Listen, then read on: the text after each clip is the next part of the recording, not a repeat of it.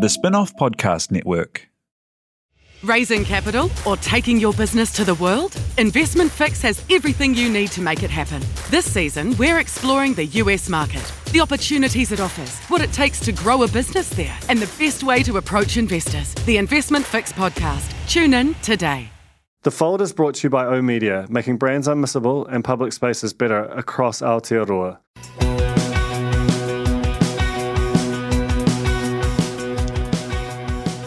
Kia ora and uh, welcome to the, the second lock-in episode of The Fold and maybe the sixth overall.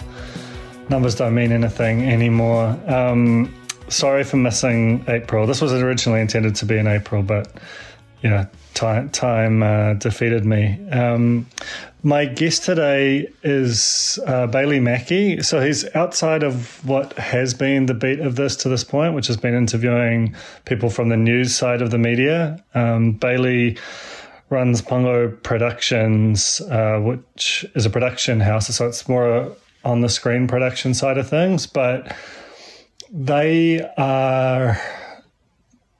Look, I really, really enjoyed this conversation. I think any media geeks will too.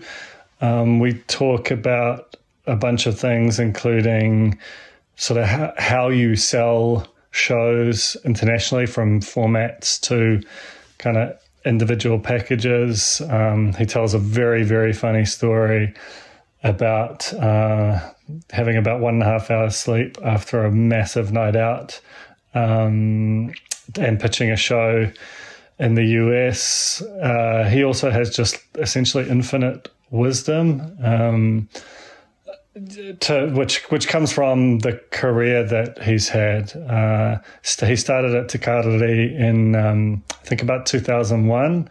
Uh, they were advertising a single reporting role. He hitched up, he hitchhiked up there, borrowed a suit that didn't fit went in and on his way way into his audition as a young Julian Wilcox, who is basically like a broadcaster made in a lab, and immediately knew that he didn't have the job. But it's the immense credit of the uh, the then Te crew that they hired him and Julian um, rather than just one of them, and they both gone on to extraordinary careers in journalism. Bailey's has been, even though he's done a bunch of front of camera stuff, it's very much been more on the production and now sort of, you know, I guess, you know, running the whole ship side of things. Um, he's worked under Julie Christie. Uh, he was hired away from Te Karere by uh, Mel Reid to work at Three. He's made sports shows. He made the GC. Um, he's basically had this just just an extraordinary career in television, and he's only just sort of in his early forties. Um, and he is clearly just on. I think he's about to go through another kind of major uptick. He's one of the very fortunate people who this, um, yeah, the, the COVID 19 era represents opportunity to him. That's because, in part, because he has spent the last 10 years just learning the ways of the industry in a way which I think is really, really instructive, and that a lot of people could learn from watching the from him, from the way he's gone about learning. I think you know, as he says, he's a real people person, a real people watcher. He's very engaging, but he has done the schlepping. You know, taken the big risk, gone to LA, gone to MIPCOM in Cannes, sold formats. Um, you know, met met people, listened to them, learned from them, and you know, he, he essentially has, I think, like a lifetime's worth of TV wisdom and accumulated knowledge, but he, he's fortunate enough to have it in still what is still, you know, at worst the midpoint of his career. And now all those contacts are extraordinarily useful, more so even than normal, because New Zealand is about to go, you know, in all likelihood to level two, and in which case we'll be able to make television here in a way that's unimaginable in other parts of the world and Bailey has both the experience and the contacts to to leverage that, and that is part of the thing that will, you know, hopefully avert the worst of the recession that's coming and, and pull us out of it. Um, so we talk about all that stuff and about the the low culture side of um, reality TV or the stigma attached to it, about the way that we fund television in this country, about uh, Māori media, the challenge it faces, the the immense opportunities of it. Uh, it's a really really fun and hopefully interesting chat and about yeah with someone who, to my mind, we should consider in the same realm as the likes of uh, Taika Waititi and, and Lorde and Peter Jackson. Um, maybe he's not as prominent, but he's certainly got, he's sort of as connected and uh, has as much to give as those people. And, you know, I think that in the next few years, next few months, maybe everything's moving so fast now, we're going to start to see a lot more of that. Anyway, that's uh, enough from me. Uh, let's just drop right into uh, this episode of The Fold with uh, Bailey Mackey.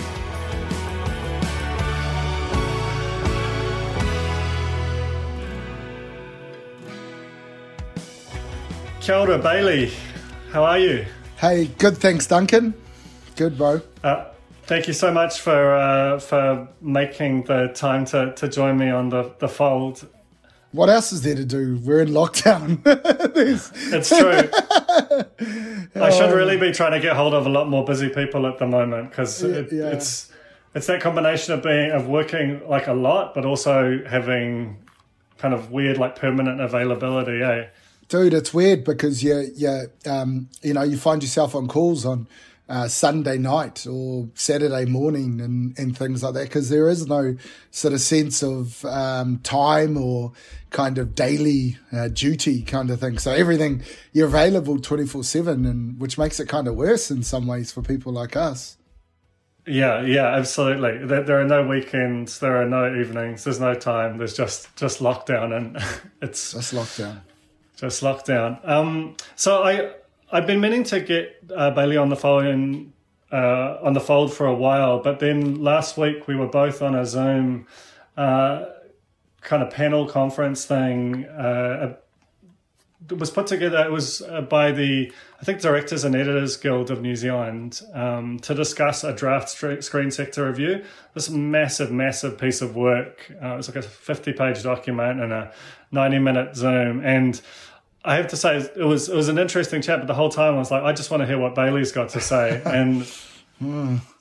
so um, so that's why I've I've organised this. Um, and rather than run through uh, your bio, um, which is could you could easily do a couple of hours on or more, um, I'm going to strongly recommend that people look up Julian Wilcox's Indigenous Hundred podcast, which uh, which he did last late last year, and it was so illuminating about your your time growing up um, in and around Gisborne and um, just just I guess your path to this point. And uh, it's it's it's a real good yarn, and um, I liked how you was it the, the Ken Ken doll that you called it. yeah, that's definitely Jules. Jeez, uh, he come out of the box ready to roll. I've never seen anybody, probably the most accomplished broadcast I've ever worked with, and um, and uh, I've worked with a few, but he started like that, which was the scary thing.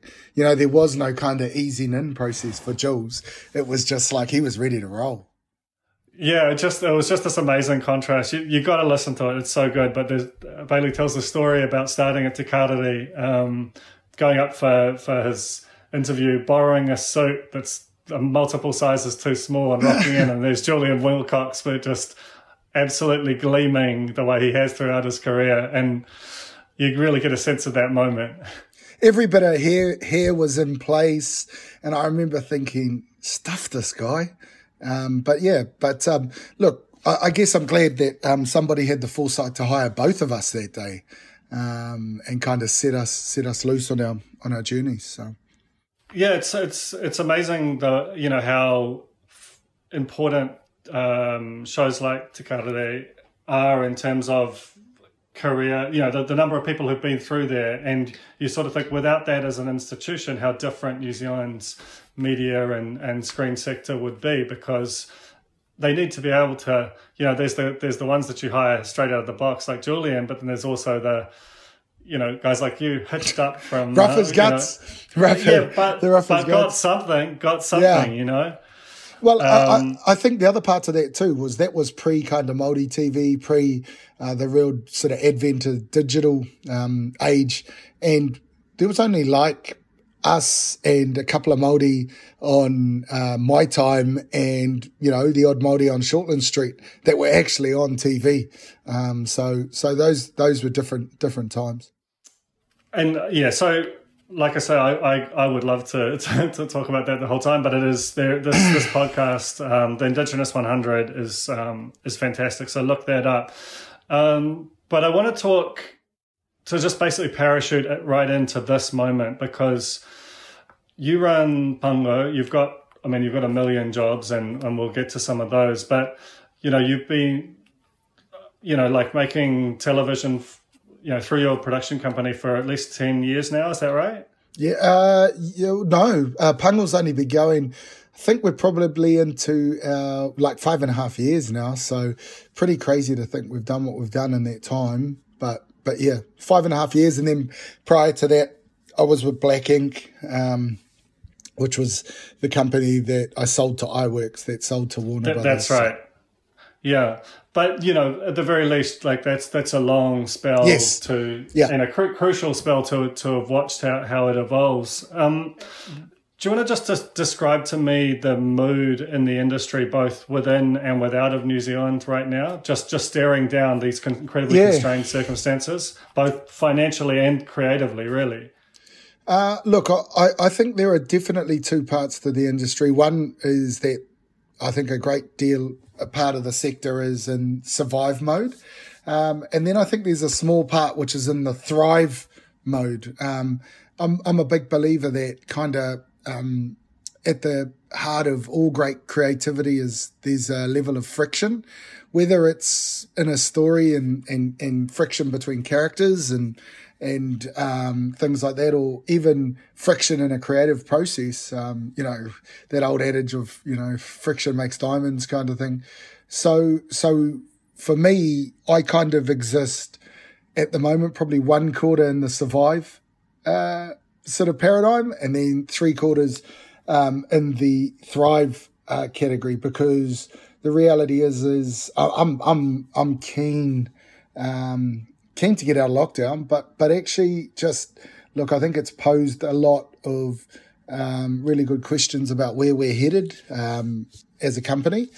Um, in terms of the sector, as I said, I think that's the kind of two sort of um, uh, ways that people are looking at it. Um, I've, you know, I was talking to my agent uh, two days ago, and um, he uh, was telling me that look, buyers are buying, um, and so we shouldn't stop um, creating. We shouldn't stop um, I guess, uh, pitching ideas and things like that. So, look, I, I think there is a great part of the sector though that is fearful and, and, and, and I think I, we got a sense for that on the, um, sort of call we were on last week in the forum that we were part of, Duncan.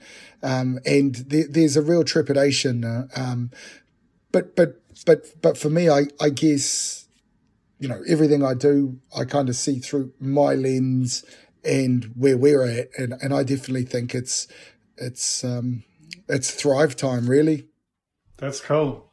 And because I sort of, when I think about New Zealand uh, and its screen sector, particularly over the next couple of years, you know, if you look at everything through the lens of what's going to be possible uh, overseas in terms of scale productions and the amount of time and money that goes into these things, it's kind of hard to imagine it uh, happening, except under very strange circumstances um, in a lot of other places in the world that make shows. Are you, you know, but just because like of the reality of getting anywhere from dozens to hundreds of people all in one place, insulated from the rest of uh, society, to, to be able to to make television, which is is complex. And so you've got this amazing demand through a lot of people being at home, and they're going to be going in and out of lockdown for at least the rest of the year, if not longer. Um, but the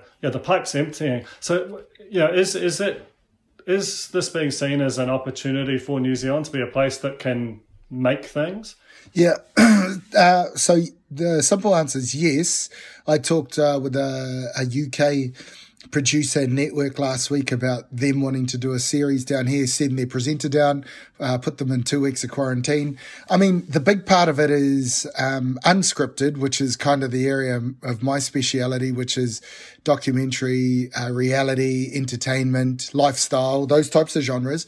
Um, it'll be golden times. Well, it is golden times, I think, for our sector because as you saw in the writers' strike that happened in the early 2000s in Hollywood, which kind of born, the, you know, uh, the great sort of reality age, if you like, or the great unscripted age, um, because of the turnaround time on scripted. People have all these these thirsty real estate in terms of platforms, whether they're OTT streaming or uh, linear or cable, and they all need filling. So um, the re- you know unscripted is is really uh, a lot quicker to turn around. So um, I don't know though that the New Zealand sector is as coordinated in the unscripted side as it as it sort of tends to be on the scripted side. I know that you know mainly um, a lot of the levers that we have available as a sector get get used in regards to scripted. Um, so so I think that um, you know we do need cohesion on the unscripted side. I mean we we you know our company, we just we we go to the markets. We have agency representation. Um, we're in LA a lot. Um, I mean, all of that has changed a bit, but but what what's interesting, you know, changed a bit through COVID. What's interesting though is that, and I don't know about you, but uh, it's weird because you you're having Zoom conversations, or you're you're talking to clients, or you're talking to buyers, and you and you have your agent and that. There's there's also a level of intimacy in terms of talking to that really powerful person uh, in their spare bedroom.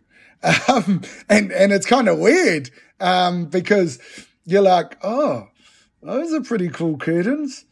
and and you, you actually get into a level of kind of uh, detail and understanding of that person. And you know their young child might be running around in the background and and you kind of start to realize how hum, human everyone is and and things like that. So look again i i i don't want to sound like i'm representative of the sector in saying this but i do know that for us it's definitely thrive time and and we're really putting uh, kind of the the gas on if you like yeah, it makes sense. It's so true what you say about the leveling effect of this because normally when you go into those big rooms, and I haven't been into many of them myself, but even if we're going to pitch on like a big corporate client, you you can be sort of conscious of where you're coming from and the scale of your the relative scale of your organizations. Yeah. But when everyone is in their bedroom and everyone's kids are running in and out, you sort of it feels like the power of the idea or of your connection matters more than the sort of all of this other stuff we wrap around um, business that that helps keep people in their boxes. So the level of dynamism in this environment, the the the ceiling and the floor feels a lot more uh, in play. I, I'm, I'm, you know, I'm feeling that right now, Duncan. Looking at your mirror and your, um, your blinds there, thinking, "Geez, those are cool blinds. Wonder where Duncan got them from." but, but, but I guess that that's it, right? And you know, it, it's interesting when you meet people. Like I'm a massive people watcher, and and I always think, uh, you know, I'm like, oh well, you know, well, what what does that person do in their spare time, or you know, do they are they vegan? Are they like would they have an you know an americano? Would they be a flat white person? So so I'm fascinated by that, and um, so so so actually you're getting to know people a lot better, and I think there's a real intimacy. Uh, to, to Zoom and to Skype and to, you know, Microsoft Teams and, and whatever um, we're using. Um, that's been forced upon us. But again, just the way I see the world is that it's an opportunity and, and, um, you know, I've, I've been on some calls, uh, with some pretty, I guess, important people and, and, and you're just like, wow, they're just like us dealing with having to, um, you know, uh, play the wiggles and, and cook dinner and, uh, um, and, and have this uh, really full on kind of negotiation, uh, creative and business. So. Um, it's funny what you said before about uh, reality TV and it lacking a support structure here. I've been thinking about that a lot lately because there's been this um, aversion to funding reality TV in the same way. It's not like we haven't done it, but we sort of we we we need to give it this extra element or or like kind of find some other reason to justify it beyond its pure sort of entertainment or you know and we, we act like it doesn't have a cultural value. And some of that is actually related to something that you were intimately involved in, in in, the gc and the the way that people reacted to that wrongly i think. And you know as a result we're in this sort of strange bind where new zealand actually has one of the most you know i think pound for pound we're probably the most original creators of reality TV in the world on a per capita basis. We've got amazing infrastructure around it in companies like yours and Julie's. But because we have not either given it the cultural weight or um, sort of built a the the sort of the kind of government funded infrastructure around it, it's sort of a paradox. On one level, the the industry is lean and it knows exactly what it's doing and it doesn't have you know it doesn't require anyone else's blessing to go out and get to work. But also we don't have that kind of uh, we don't have a sort of unscripted sector board. We don't have all these guilds that go out and advocate for us in a way that right now, you know, we should be screaming to get productions down here. Like, what do you think about the weird yeah. sort of stigma around reality? Oh, 100%. Look, the reality is, the reality of reality is, uh, I think we, it, it, a big determinant is whether you view culture with a big C or a little c. And um, I, I was brought up in an environment, and, and I guess this is kind of where I've always gained strength from because I was brought up in a what you would suggest a pretty traditional Maori environment. My grandparents' first language was Maori. Our first language in our home was Maori. I'm a fluent speaker of Maori, brought up on the East Coast. So I guess that's, you know, an upbringing that you would suggest would be from the culture with a big C. But from a really young age, I was always a, a, a, a massive consumer of uh, pop culture. My grandmother used to love, she, rest her soul, uh, uh, she used to love um, you know, Falcon Crest and Dynasty and um, all all these uh, programs that I used to like by osmosis get um, drawn into watching them and Magnum PI and Dukes of Hazzard, dare I say it, with um, um, the Confederation flag on. But I guess we're just uh, products of our time, and and so so despite this kind of um, you know upbringing, I was always a consumer of uh, a lot of American and then British programming. Um, I, I, I find, look, I, I'm just up for the debate on that, um, Duncan, about its place, um, in the, in our sort of cultural infrastructure, if you like, because uh, whether or not, you know, people believe it is or not is, it shouldn't impact somebody's right to tell that story or to use that medium to tell that story. And, you know, you talked about the GC. What's interesting is, um, construct wise, there's very little difference between the GC and the Casketeers. Now, the Casketeers is one of my favorite shows ever. Um, beautifully made, but actually construct wise, it's still constructed reality because, um, you know, you still go in and, well, um, uh, the Tipenes uh, are sort of undertaking their daily activities. There's still a camera crew there, and they and they're still like you know pre-thought put into what they're doing. And can you do this? Can you can you tell us? You know, can we get some shots of you with your leaf blower? Um, and, and, and things like that, which is largely the same as the GC. And, and actually, uh, even if you look at the definition of the documentary, it's the creative interpretation of reality.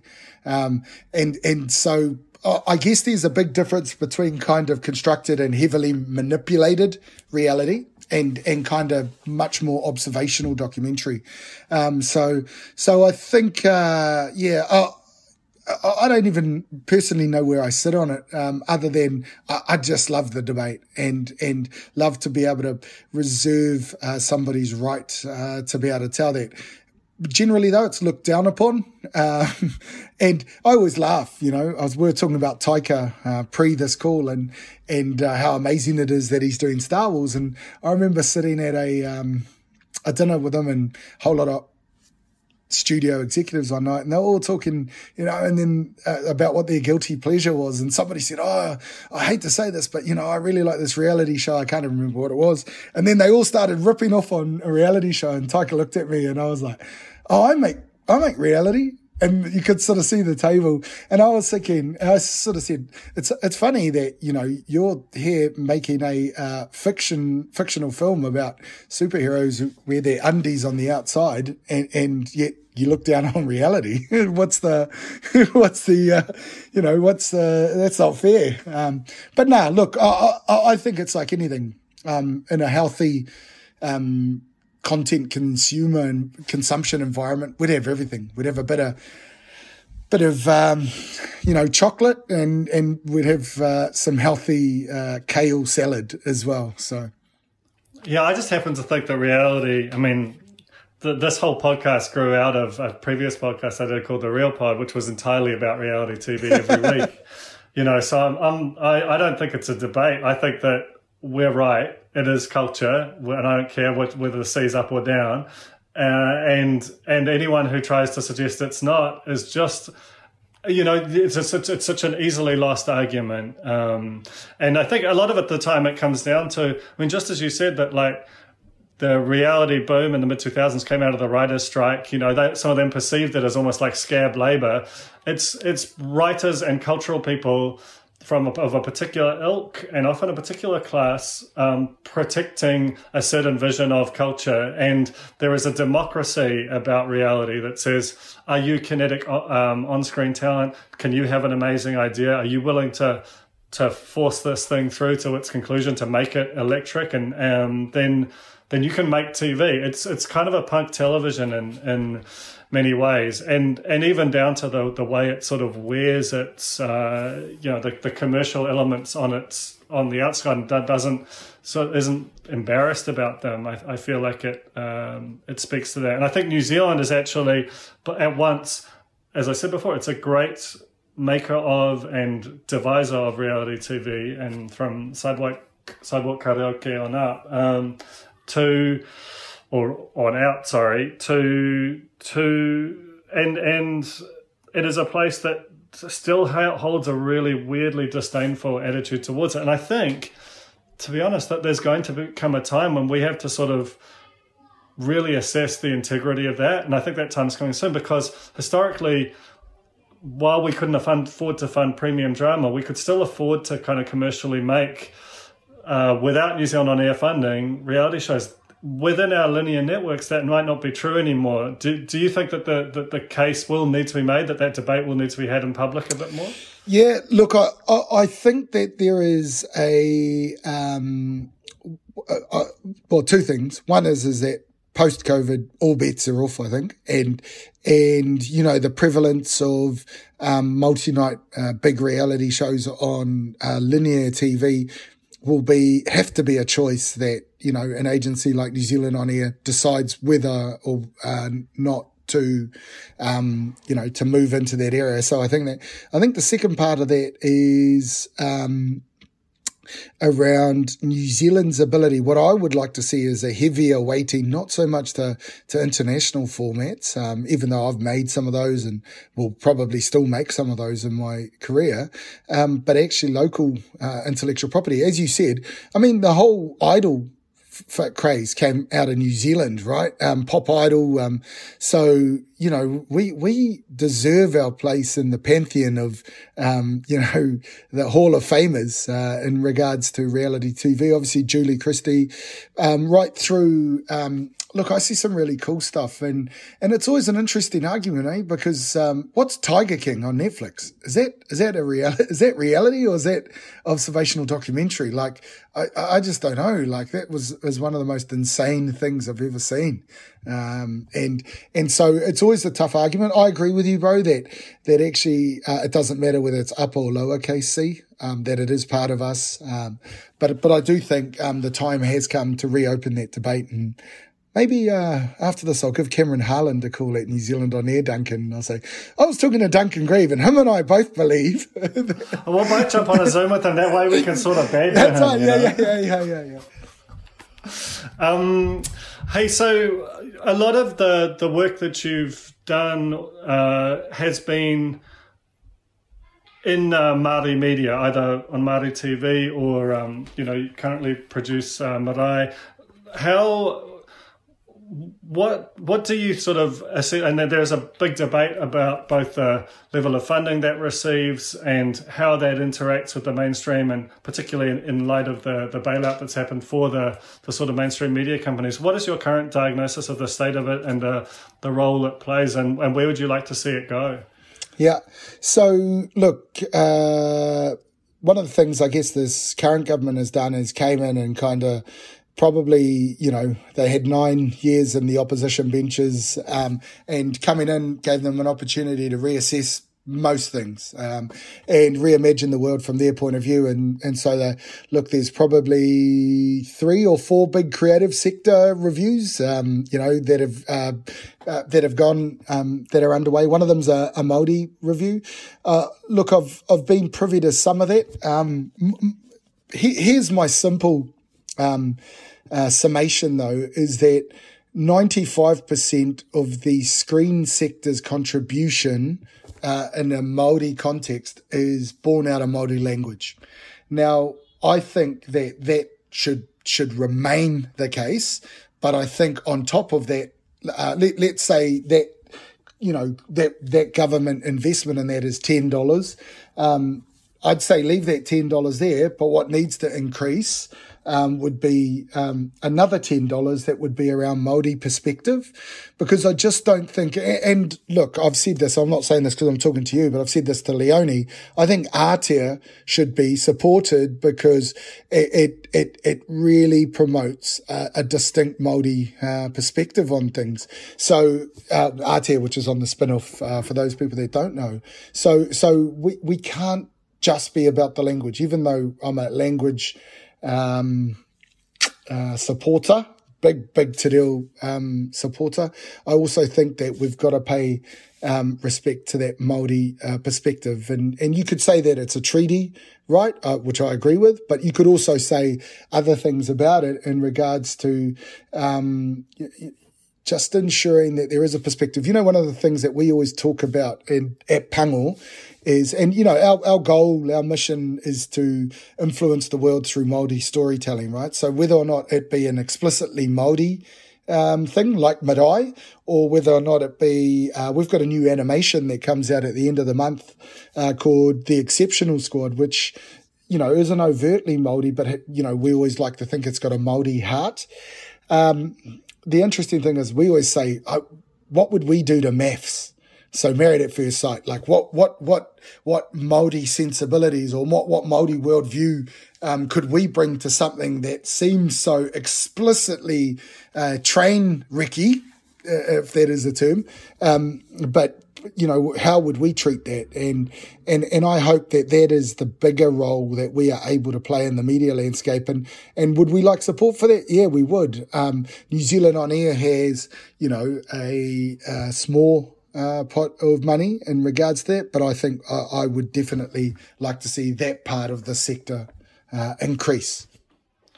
And because I mean that's that's obviously I appreciate what you said about and that was always the the sort of mission, uh, the kaupapa of it was to to be within um, a sort of a more you know mainstream site, but to to just have it uh, sitting sitting there alongside everything else, and not have it siloed by time slot or, or buried somewhere. And um, and and I think that you do see amongst the uh, more the the sort of mainstream media in New Zealand, there is a greater sense of that. There was it was a real it felt like a real void for a while, and I'm not saying by any means that the Spinoff is alone in um, in valuing that, but I it, it sort of speak it strikes me as yes, there is a um, a, a, treaty element to it, but you know, before we uh, started recording, you were talking about um, Taika and the extent to which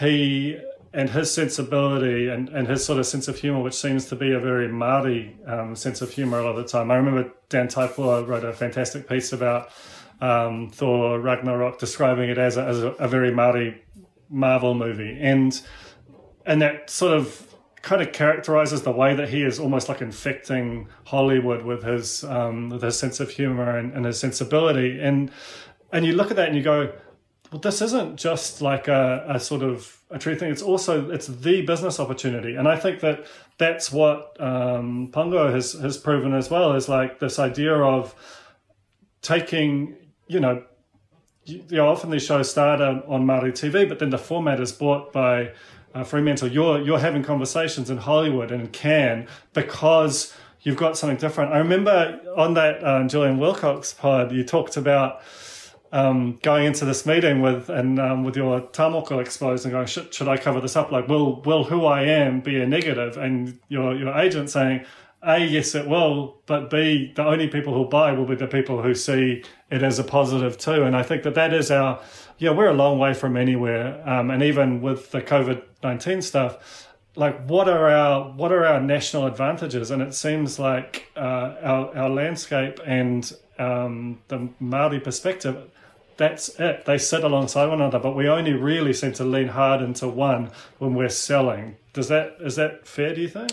Yeah, look, I, I think it's a really good um, uh, analysis of it because um, I, I, look, I'm, I'm, a big believer that the Maori um, dimension of what we, um, you know, of, of what we propose as a, a country is huge, and and which I, I, guess kind of supports what I said earlier about the perspective thing and and really strengthening that part. I mean, I am yet, you know, look, I, I think um, uh, New Zealand on air, uh, New Zealand Film Commission all do a really good job, um, but but actually, um, kind of max out at a certain conversation level around it because um, I think you know, uh, the problem is, is I, and look, when you look at the sector um, and you look at those, because there's a there's a sustainability element to that as well, Duncan, which is around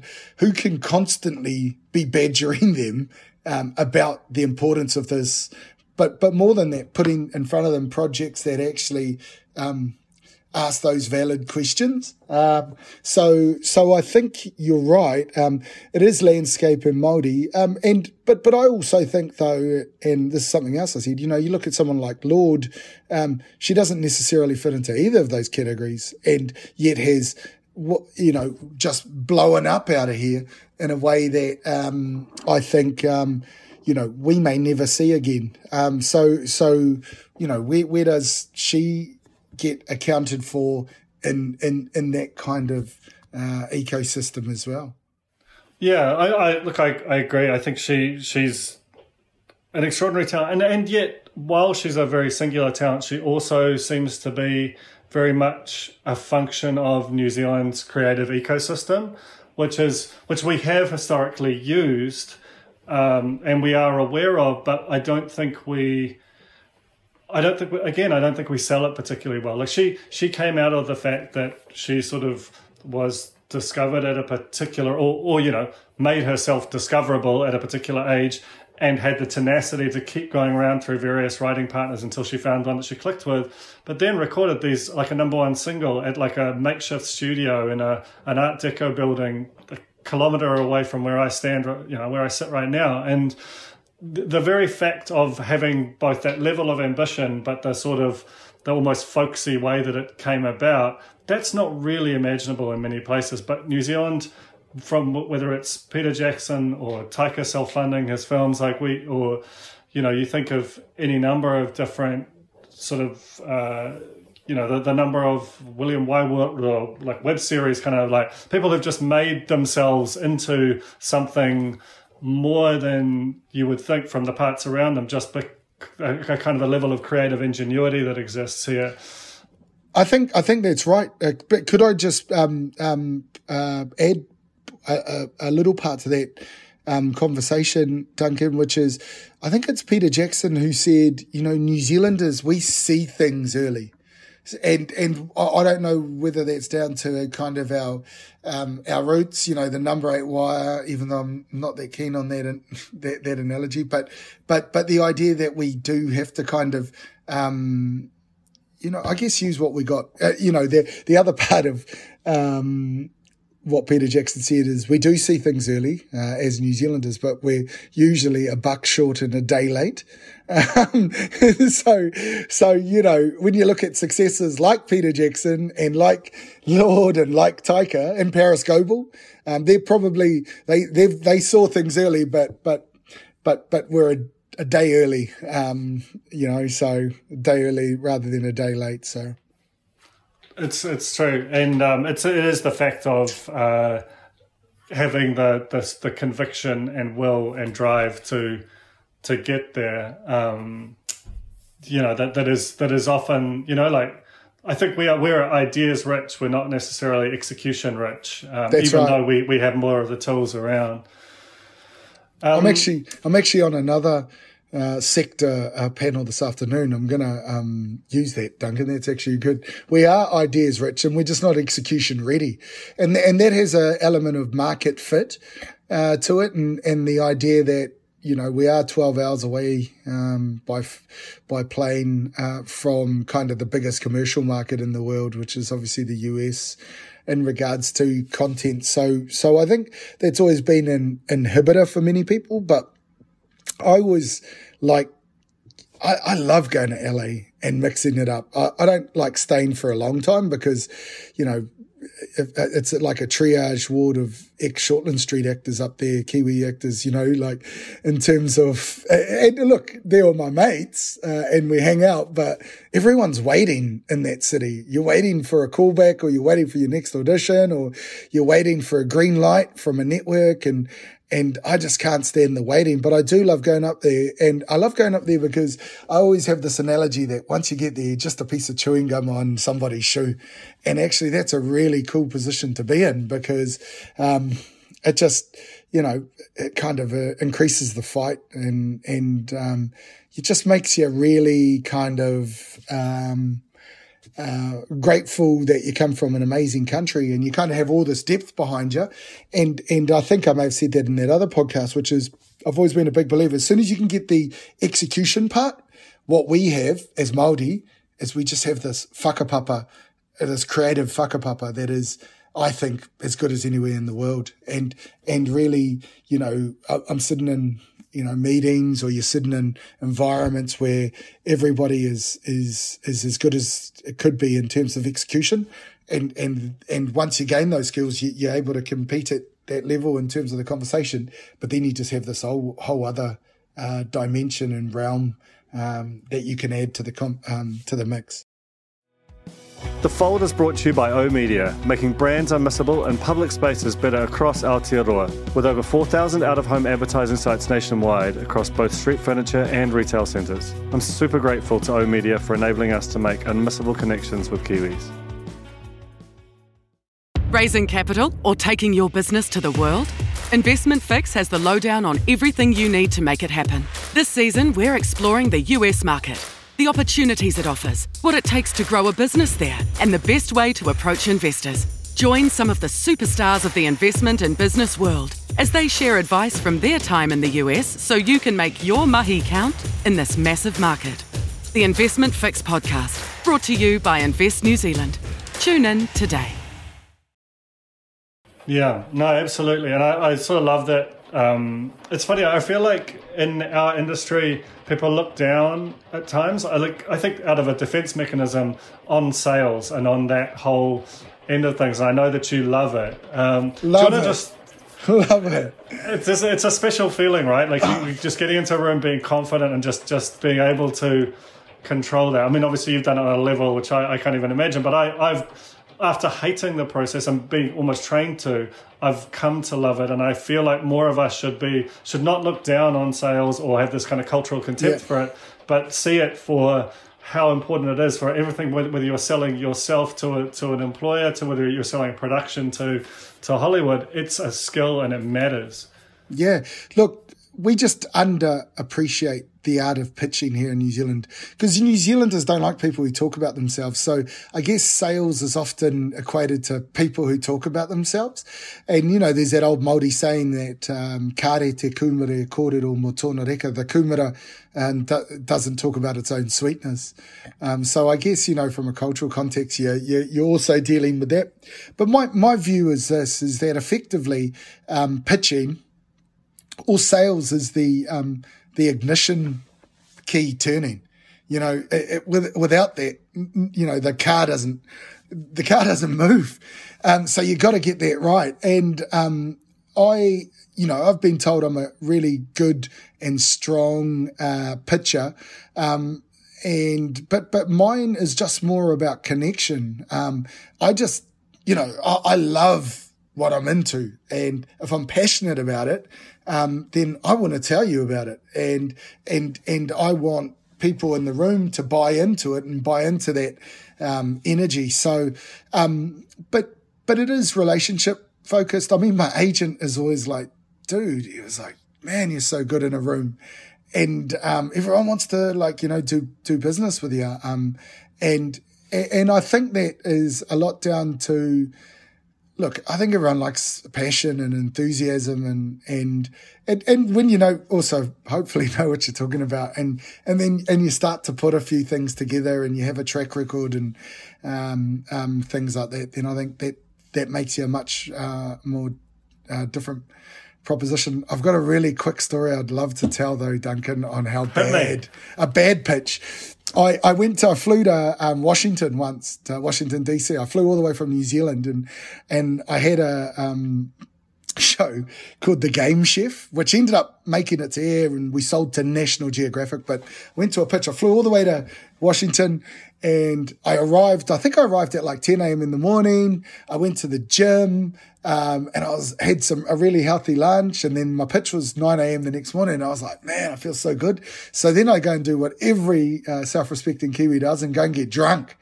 And, uh, and I started at about three in the morning. Thought I'll just have a couple of beers at a pub. Then I bumped into a couple of Aussies and then they knew some Kiwis and then Oh man, then we were singing like uh, Tutira Mai Nga Iwi at someone's apartment in Washington DC at about four in the morning.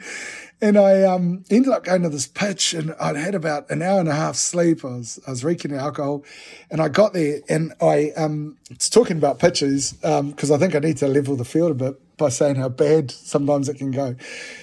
And I pitched this show about Game Chef and it was effectively involved this uh, Italian Greek restaurateur who uh, would hunt um, with the bow and arrow uh, on the set of Lord of the Rings down in uh, Wanaka, Queenstown.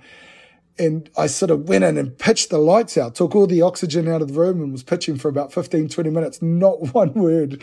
And I was talking about how he was hunter and he could do all these things with a knife and things like that. And the, the guy from National Geographic was like, um, you know, we're a conservation channel. and I was just like, oh.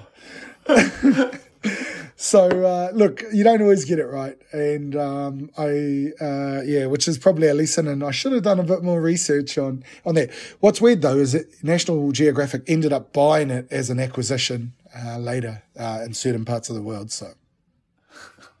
That's incredible. Yeah, I mean, because it's funny. Eh, like I've talked to um, Phil Smith and a few other people in the industry about uh, Cannes and, and MIPCOM and these just the like the because that that level of the process it's it's so far from anything I've ever seen, but it and it has this kind of mystique around it. Um, and there's a, obviously this tiny handful of New Zealanders who go there regularly who know what to do it. For those who haven't been there, do you want to describe the, the, yeah. those kind of scenes? Um, so MIP TV and MIPCOM happen in April and October every year, and they're basically um, where uh, the world's content buyers and sellers congregate um, to drink rosé because um, and, um, and and and eat pain au chocolats, which um, I always got to go there in pretty reasonable shape because I come home terrible. Um, but but look, that's effectively what it is. I've I've been there probably about fifteen times.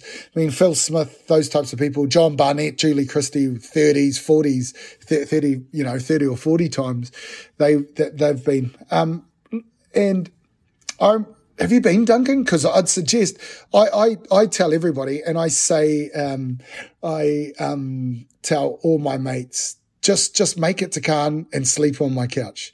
Like, don't worry about accommodation because everybody see like it's a massive expense, and and you know that's where I think we could use with support. You know, helping first timers there. And I remember the first time I went, um, I walked into the Palais and there's like 20,000 people and every show in the world is there. It was the one where they launched X Factor and Simon Cowell was on, a yacht outside the Palais and was presenting via satellite into everyone that was in this auditorium about this this show is going to be the biggest thing. You know, the Game of Thrones are released there. Um, everything's released there. And uh, I just remember being so overwhelmed that at lunchtime I went back to my room, shut the curtains, and just lay on my bed and was like, "Oh man, I'm shit." And and you know what am I doing here? And and why would anyone want to um, buy anything from me? And then then the next time you go, you're like you're less overwhelmed, and then the time after that, you're like, these guys' ideas are just as shit as mine. Uh, and and and uh, you end up like um, in a position where you're like, well, actually, I, I think I, I, I got this. And then I, I remember the one where I noticed the tide changing from just, you know, um, you know, being on the fringes to actually having real conversations with real buyers and things like that. And it's a real, uh, it's a real cool time. And, and now I go and I've got really good mates. Um, and, and a lot of it's business is done on those relationships that I have now. So, that's cool. I'd, I'd, encourage anyone. There's a you can, my couch is available. Uh, if we ever if we ever get the opportunity to go back, uh, so it, there's a long list of illustrious uh, New Zealanders that have slept on that couch. I can tell you now, um, um, Duncan. I'm keen. I'm keen. Um, so I'm conscious that we're, we're probably running out of time, but I wanted to like bullet point through because one other thing that you are, in addition to everything that we've already discussed, is someone who is on a um, a shitload of, of boards. Is that correct? Could you just, yeah, just reel them off for us? Uh, yeah, I'm, I'm, I'm on Ngati Porou Group Holdings, which is uh, the commercial arm of, of my iwi entity on the East Coast. Um, I'm on the steering group of the New Zealand Pavilion uh, for Dubai 2020, which has just been postponed to 2021, obviously because of COVID. Um, I am on the Prime Minister's Business Advisory Council, and um, alongside 12 other CEOs of New Zealand, including Fonterra, um, Bunnings, uh, Westpac. I, I represent clearly the big end of town, uh, Duncan, but not not really. Um, and uh, last but not least, I'm just newly elected to uh, New Zealand Rugby. So, um, so so good, you know, got my hands full. Yeah, absolutely. Could you? There's three of those that I'm just super curious about, and that's no disrespect to the uh, New Zealand Pavilion because I'm sure that's super interesting too. But um, do you want to just talk, talk about your role at uh, at? The, I'll just just sort of bullet point yep. through them. But um, t- tell me about uh, Porou Holdings and and how yep. you sort of come with with all of that experience, you can help kind of. Uh, grow, know, grow your iwi. Um, yeah. Um, so, look, if you have a look at the Māori economy, largely uh, most of it is in the primary sector farming, fishing, forestry, um, and uh, horticulture, agriculture. So, so effectively, um, a, a, lot of the times, what, who ends up being on boards are people that are skilled in those areas, and including lawyers and accountants. Um, I've long been a believer that we, we underestimate the soft skills in business, um, whether that be um, story, and, and for me, that's storytelling. So I guess I bring that, um, you know, I'm, I'm deeply connected to being Ngati Porou. It's kind of the big driver of who I am, um, you know, so, and, and, and, and, look, my lifelong goal is to improve the position of, of Māori, Māori life, Ngati Porou life. Um, and however I can do that, um, is kind of what I'm about. And because uh, uh, when I look at that that sector, there's you know there's it's feels like the most important one in New Zealand. It's certainly the, the most far sighted in terms of the, the post settlement iwi and, and how they grow them. Totally. Do you feel like the there is enough, you know, like how how can New Zealand because because it does feel like like you say there's this the holdings tend to be in land or primary industries, and yet a lot of what we've talked about today in terms of where the kind of electric spark of Maori creativity lies is is over in the kind of creative world and its related constituent industries. Do you think there is a case for or an ability to kind of merge the sort of capital and uh, sightline of one with the that, that sort of community over on the other? Um, that's a really interesting um, question, and I'd probably need to think about that a lot more. I mean, has iwi? Look, I, I probably think that by most people's account, um, the Māori economy, whether it be iwi, post settlement or lands trust, tend to be quite conservative. Um, and, and media, as you, un- as you know, Duncan, is pretty volatile, um, both, uh, in the nature of business and the people inside it. Um, so, so I, I, I, guess we've, we've got a, um, that usually mitigates, um, you know, iwi participating in that realm. Um, so, but I do think what I'd love to see is a better contribution from our sector within the Māori economy in terms of the importance of story, the importance of narrative, um, and because I think a lot of times we invest in the tangible. We don't invest in marketing. We don't invest in telling that story. Uh, IP, like IP. Whole... Yeah, and, and and actually that's that's the part that's the most scalable.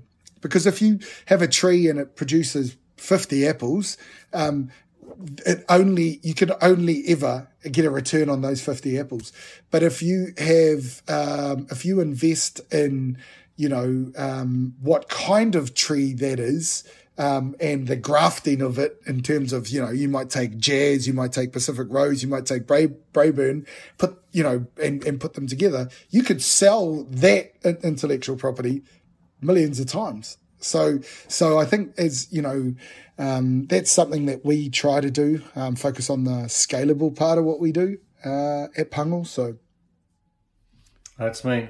Uh, uh, and the the briefly on the the PM's business advisor, I saw that you got put on that, and I looked at the other names, and I was like, man, that's going to be interesting conversations. How how did is that like? Do you feel like that that's been useful and effective, or like like and what what kind of things have you experienced through that through that uh, board? Um, uh, so, in regards to the Prime Minister's Business Advisory Council, um, look, uh, it's been amazing to be at the big table in regards to some of the issues that face us as a sector. Um, and that included convening, uh, you know, a group of um, uh, really um, thought leader thought leaders in terms of the Maori economy space. Um, and you know, putting up a paper which we've we've put up and which hopefully is is incredibly transformative um, in regards to activating uh, the Māori economy. Um, it's probably really needed uh, post COVID. So, um, but but more than that, again, you know, Duncan, to go back to what I said earlier, my goal is to improve the position of Māori. So, any fora where you're able to do that, I think is is is powerful. And and, I think um, you know the Prime Minister's Business Advisory Council has worked because the other way is is the impact that myself and Rachel Taulelei, who's also on there, have is is is the impact that we have on those other businesses and the conversations that we have with them in regards to, um, I guess, a Maori perspective or or a different way of doing things. Yeah, we just published a piece from Rachel on the spin yeah. talking about. No, I read it. Know, it was awesome. She's awesome. She, she's amazing, eh? Um, she's a powerhouse, bro. She's a powerhouse. So totally, you talk to her and you feel like you're you're learning yep. things real quick. um, and then the last one happened or was announced in the past couple of weeks, and I reckon is the freakiest one. And I was like the most impressed and also like either scared for you or scared for them. But some someone's going to have to change. Do you know what I mean? And that's New Zealand rugby. Yeah. So tell me about like both both your interest in rugby and and how you feel parachuting into that organization as conservative and like part of a particular type of New Zealand as it is at this moment. Yeah, well, I, I think it, it's because of this moment that kind of makes it, uh, you know, that for me, therein lies the opportunity. If, if, if you think about it, like it's probably the best time in the in rugby's history to kind of parachute in, as you said, because things have to change, uh, models have to change. We need new ways of thinking. Um, but but to be honest, I've had one board meeting and man, it's a pretty progressive crew. Um, everybody's open minded. It's not, you know, kind of what you think it is. Um, and, and there's some real big gnarly issues. But, but if you think about all of those things, um, Duncan, um, whether it be the Prime Minister's Business Advisory Council, New Zealand Rugby, Dubai, the exhibition, um, the pavilion, even Ngāti Porou, they're actually all in the experience business of sorts, right? So, and in rugby, whether it's my eight year old son who plays the game to try and, you know, get the bar of chocolate as player of the day and hang with his mates, or my dad who subscribes to Sky um, and buys merchandise, they're all experiences. And, and really, th- th- more and more now, I think that what we do is really we're just in the ex- different parts of the experience business and and and we um and and and cent- central to that is the customer. Um, I, would I'd love a better term than customer because I don't think that's quite right when you think about kind of the relationship you have with an audience or the relationship you have with a, a rugby goer or the relationship you have with someone who is of Ngāti Porou descent. So, so you know, and and I don't think we always come from a customer centric point of view. And, you know, because I used to be big on, mate, I'll just make what I love and what I think. But, but more and more, where you hit that sweet spot is where you also consider what the, the, the audience may want in that. I, I don't think that that means giving up on any of your values or attitudes, uh, not at all. Um, but, but I do think it helps you hone uh, a certain amount of your execution um, ability uh, when you when you when you do have a customer centric view on things.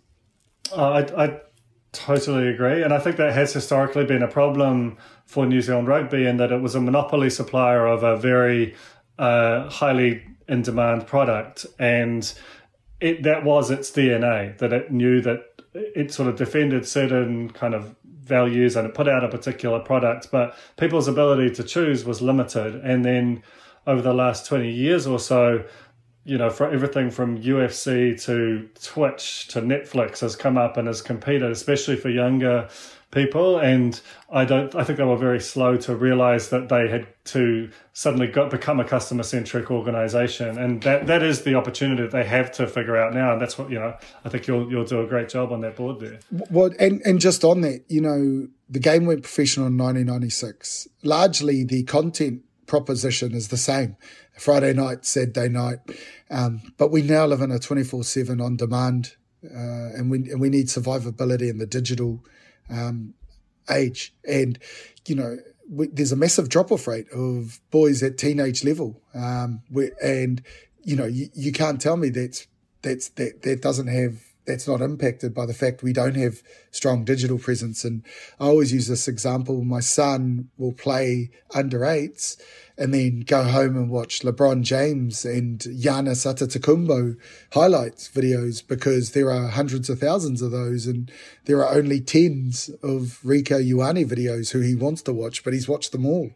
Um, so, and, and many of those are, could be, um, you know, that see the digitization of assets that New Zealand Rugby already owns. Um, so, so, so I guess that that's part of the big challenge is that we got to remain relevant. Yeah, absolutely. Hey, um, I've I've taken up way too much of your time, but I, I so appreciate it, and uh, I just just the breadth of things that you're interested and knowledgeable about is is uh, kind of kind of staggering and humbling. But um, it's been awesome to have you, Bailey, and uh, uh, hopefully we'll we'll speak to you again soon because I, I just feel like the every six months you're going to have seen some things about the way this this industry in the broader sense is going to evolve that are going to be worth checking in with. No, and um, thanks uh, for the um, or Duncan, and yeah, let's do this again sometime. That was The Fold, brought to you by our partners at O oOh!media, making brands unmissable and public spaces better across Aotearoa. Huge thanks to O oOh!media for sponsoring this episode of The Fold and enabling us to make unmissable connections with Kiwis.